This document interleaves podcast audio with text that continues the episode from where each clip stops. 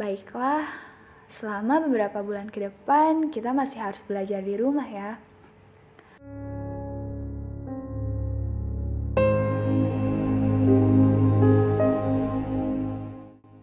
Buat kita yang semester depan masih harus kuliah daring, gimana perasaannya?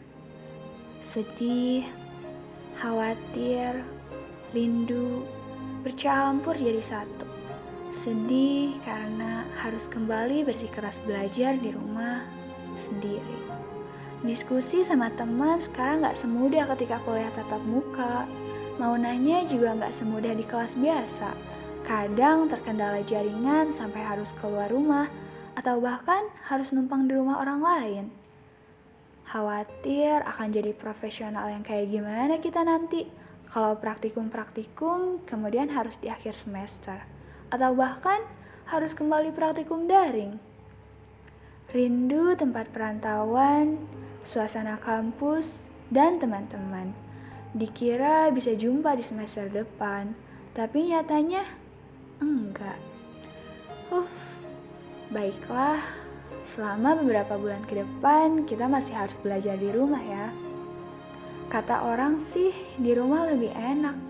Gak perlu mikirin makan, gak perlu ngeluarin ongkos, dan gak ngeluarin energi lebih buat pulang pergi ke kampus. Iya sih, tapi di rumah bukan berarti gak ada masalah kan? Banyak distraksi malah. Anggap aja itu sebagai pembelajaran dan pembiasaan kita yang juga akan kembali ke rumah. Dan membangun rumah tangga mungkin?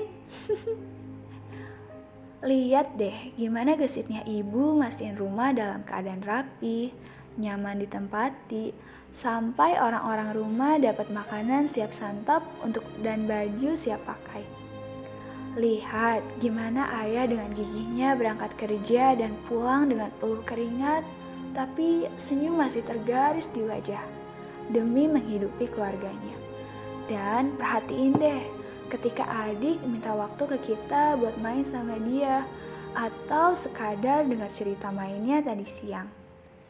Perhatiin juga gimana keluarga kita nyelesain masalah. Belajar dari rumah kini punya dua makna.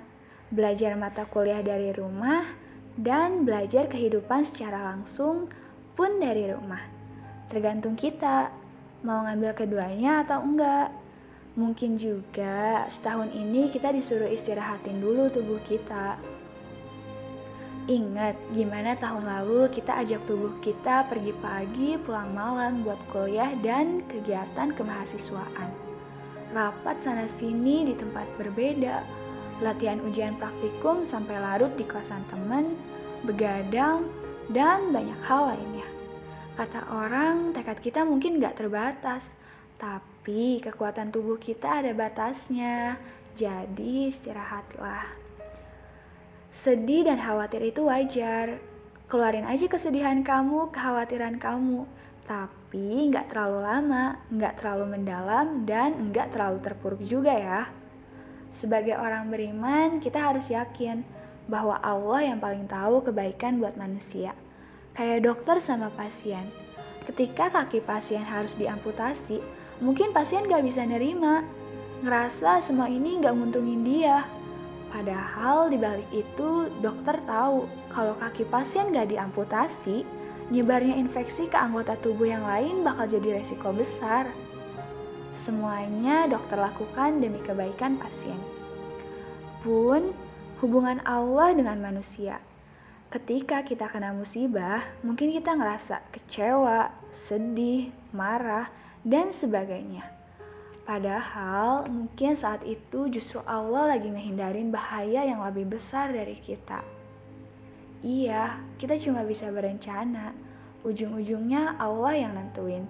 Kayak surat cinta darinya yang artinya, boleh jadi kamu membenci sesuatu padahal ia amat baik bagimu, dan boleh jadi pula kamu menyukai sesuatu padahal ia amat buruk bagimu. Allah mengetahui sedang kamu tidak mengetahui. Hidup itu gak selalu tentang pilihan. Ada saatnya kita dihadapkan hanya dengan satu keadaan. Tapi kita bisa milih respon kita atas kejadian itu, mau ke arah positif atau negatif. Insya Allah dipermudah, Insya Allah udah Allah siapin jalan terbaik tuh di depan sana. Jadi jangan terlalu khawatir ya, maksimalin dulu aja apa-apa yang ada di depan sekarang. Dan yakin deh, pihak kampus pasti mikirin juga biar mahasiswanya bisa survive dengan keadaan sekarang dan nanti.